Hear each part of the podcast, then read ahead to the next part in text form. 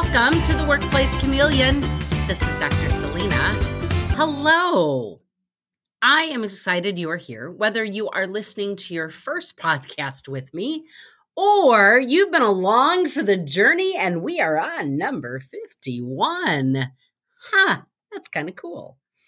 I am kicking off a four part series, and we're going to do some things in this next set that are probably much more related to the kind of speaking and training that I do, along with some of the upcoming writing that we have planned to publish. And you're going to hear probably more on the what's the research say. And as I like to note, I look at the research and the data and I apply sometimes a snarky sense of humor or sarcastic or a little flippant but at least some humor and then figure out how does this apply in our organizations today. So, first of all, we have a four part series designed for episodes 51, 52, 53, and 54. From there, we'll see where it goes. But in this series, I really want to look at systems. We can usually see in the headlines examples of broken systems. We can look at that as a society in so many ways.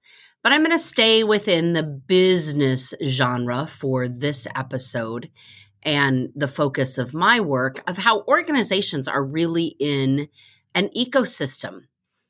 No organization can exist on its own. We rely on each other. And while that isn't news to some of us, I really want us considering this in new ways. If you're scrolling or reading through the headlines and there's something about supply chain on there, well, supply chain happens within a system. We've had some recent headlines over airlines and complexities and infrastructure around trying to map out and grow and respond to demand. Right. So there's just lots of examples around us, and we see it every day. Today, I want you to pause just a little bit more and understand the connectedness between what we do every day with each other and how completely reliant we are on that. Now, in my snark, I could say, gee, we should have learned that in 2020 with a pandemic. And I think more of us have an appreciation for it. But let's take a look at some of the research on this, how it applies to us, and what are some things you need to think about. Whether you are a people leader, a technical leader, a project leader, whether you're an individual contributor making your way through this thing called earning a living right? That's what we want to focus on in this space. So I say systems, but systems thinking is a way to really understand and analyze how entities interact, how relationships form as part of a system. It looks at the whole picture or the bigger picture instead of just individual parts in the system one of the ways I look at that in employment is that as an individual contributor, I pretty much just to have to worry about me. In this exchange for making a living, my employer expects to pay me this, and I am expected to uh, provide that, whatever that is I am contributing. And unless individual contributors want to see be seen as a jerk teammate, they're good to other people too, right? They're good to work with. They contribute wider than themselves, but they're focused on their specific work. Now, I also know you know some rude or uncooperative coworkers, and that's a different episode, or actually lots of different episodes. So, individual contributors just have to worry about them. You step into a leadership role, your scope has to widen. You can no longer just see your role. You have to now begin thinking about that ripple effect. So, in systems thinking, it's important for us to understand how different parts of a system are really interconnected and how they influence each other. One of my favorite examples that you may have heard from me uh, when I speak to groups is that you know this as when you open up your email in the morning, your response is, What? Who came up with this idea? And you say that in some sort of exasperated way because somebody just made a decision that impacts something you care about. Where else does this show up? It shows up in our root cause analysis. For us to be able to identify potential problems and find solutions, we have to look at the relationships between them. Now, systems thinking shows up many different places in the sciences, right? In our environment, we look at how different elements, climate, human activity, wildlife, right, interact and impact each other. So, if we're going to look at relationships and connections with systems, we can look at economics, how different markets and industries are interconnected, and how change affects others. One of my difficult ones in recent months has been watching a company shut down in one of our small rural Iowa communities. Well, we lose those 45 jobs but those are also 45 residents, either in that town or surrounding towns. Those are 45 shoppers who might be driving by a convenience store on their way to work or in a local grocery store or school systems. They may be parenting and they've got kids in school systems. We know that to be local shopping versus online shopping, right? Economic systems understand that different markets and industries, but so do community or social systems. Because we know when one business goes out, other businesses are affected, or other groups or individuals within that societal area interact and influence each other. We see this in political systems, different branches of government, and how other um, uh, political entities interact and influence policy decisions. There's so many examples, especially in the sciences, right? Oh, we could go to biology, how different parts of an organism function together to keep us going.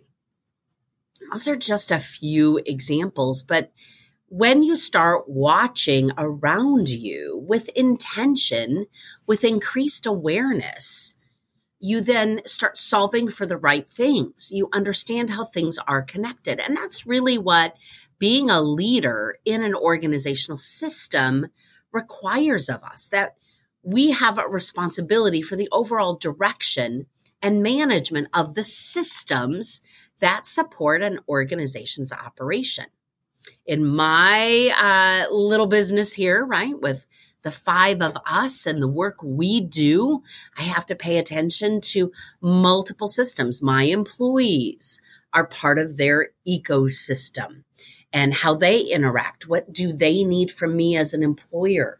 How can I honor them as people and contributors to this work?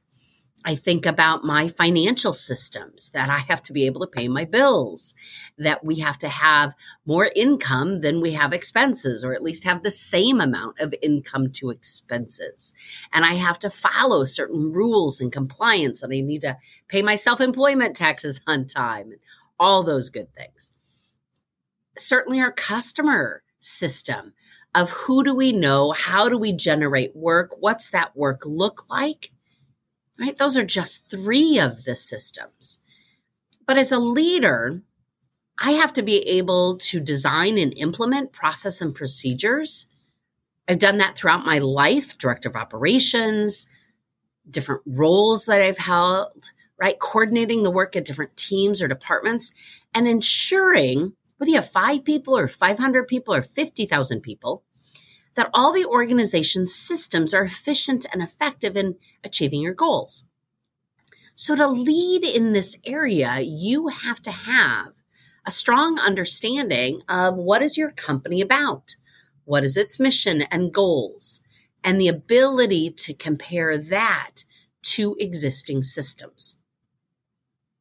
There is no doubt that the people skills around communicating with others to convey your ideas and work to implement changes are critical skills in that. Bottom line reminder for this episode is you can't lead people alone. You can't lead people alone. As leaders, we have to be able to not only set that vision and make decisions, but foster collaboration, cooperation, teamwork. We have to be able to develop effective relationships and communicate effectively to influence other people to those goals. It has to be built on a foundation of trust while we build credibility. We have to be able to lead by example. So while you can't lead people alone, uh, alone, sometimes leadership is lonely. Why can it be lonely? Hmm, what are you thinking about? If you're leading and you feel lonely sometimes, why is that? Uh, because we carry the weight of that responsibility. Sometimes I see this pop up in organizations where there is only one of you in that type of position. So there's nobody else doing exactly what you do, which means there aren't like people to talk with who understand that role and the challenges and opportunities that may come with it. Maybe there's other people in that role, but you don't have the kind of relationship with them that you'd like, or something has happened along the way, or maybe it's a new relationship and it just doesn't feel like you can rely on it as much. So, in systems, when there's all this activity and connection and this need for collaboration, maybe today we just consider how we show up in that.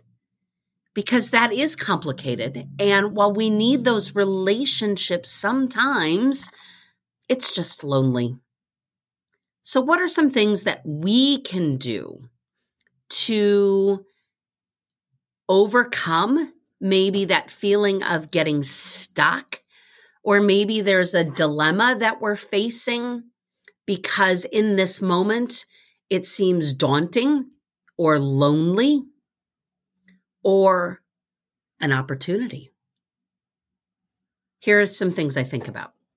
When leading in systems, sometimes you need to pause, take a step back, collect your thoughts, make observations, look around you, see connections. Number two, you need to be able to know what resources to go to for what information, right? When you start looking at parts of that system, you need to know who holds what, where those resources are, and find ways to get connected. Now, you have to do this in genuine ways. Otherwise, it's fake or false or might even be seen as manipulative. But great relationships take time and effort, genuine time and effort. So, being a leader in an organizational system, right, you've got to be able to have those relationship skills, those people skills. You've got to have some analytical skills to be able to see, identify areas for improvement within the system. But I think about just when things happened, when you're stuck in leading in that system. Maybe it feels like there's more closed doors right now maybe you're not in the space you need to be, what are some things that you can continue to do? Number one, you got to persist. If you are convinced this is the space you need to be in right now and you can make a positive impact, you have to stick with it. Then you need to look for those opportunities. Where are those moments, those meetings, those events, the conversations that you can be present in to really understand what's going on. Because again, leading in systems is not superficial, it is the broad view. But it is also being able to know when to go deep enough to figure out what is going on or what uh, happening in those individual elements of the system to see how those parts go together. How can you use that information today? To look at what systems you are part of at any given moment. We are all part of multiple systems every day, every move we make. Now, some of those you may be a formal leader in, some of those you may not be. It's even worth, I think, considering how we participate in a system. What do we bring to it? Are we offering contributions or are we simply just trying to survive in it?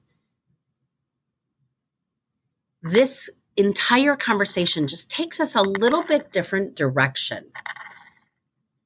And part of that is if we're really going to solve organizational challenges at root cause level, we've got to be able to see the wider system. I think it's especially important as we look at organizations and where systems break down and then make headlines. What happened there? We didn't see the interconnectedness soon enough. We didn't invest in the infrastructure. I've been a bit fascinated with the word scaffolding lately because that's really what leaders do is build scaffolding so people can get where they need to get, do what they need to do. But scaffolding doesn't work just as one piece or one level, or if a wheel is off and it's crooked.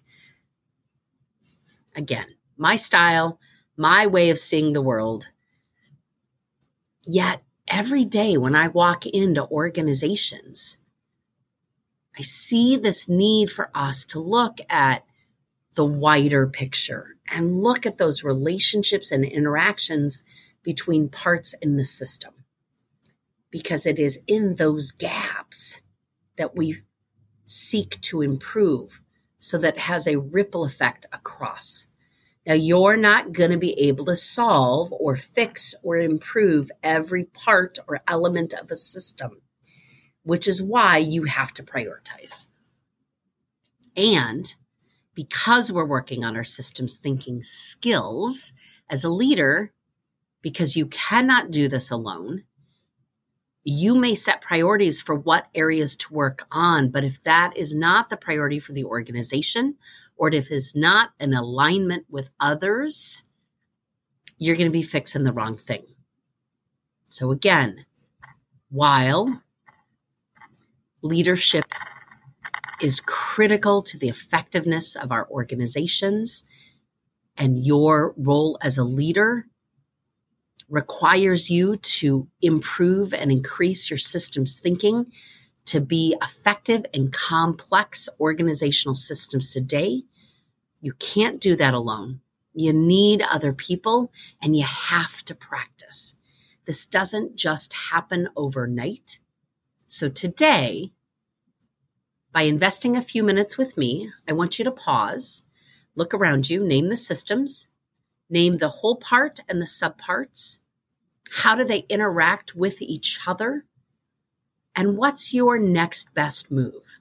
If there are improvements to make, or gaps to be closed, or issues to be addressed, how are they related?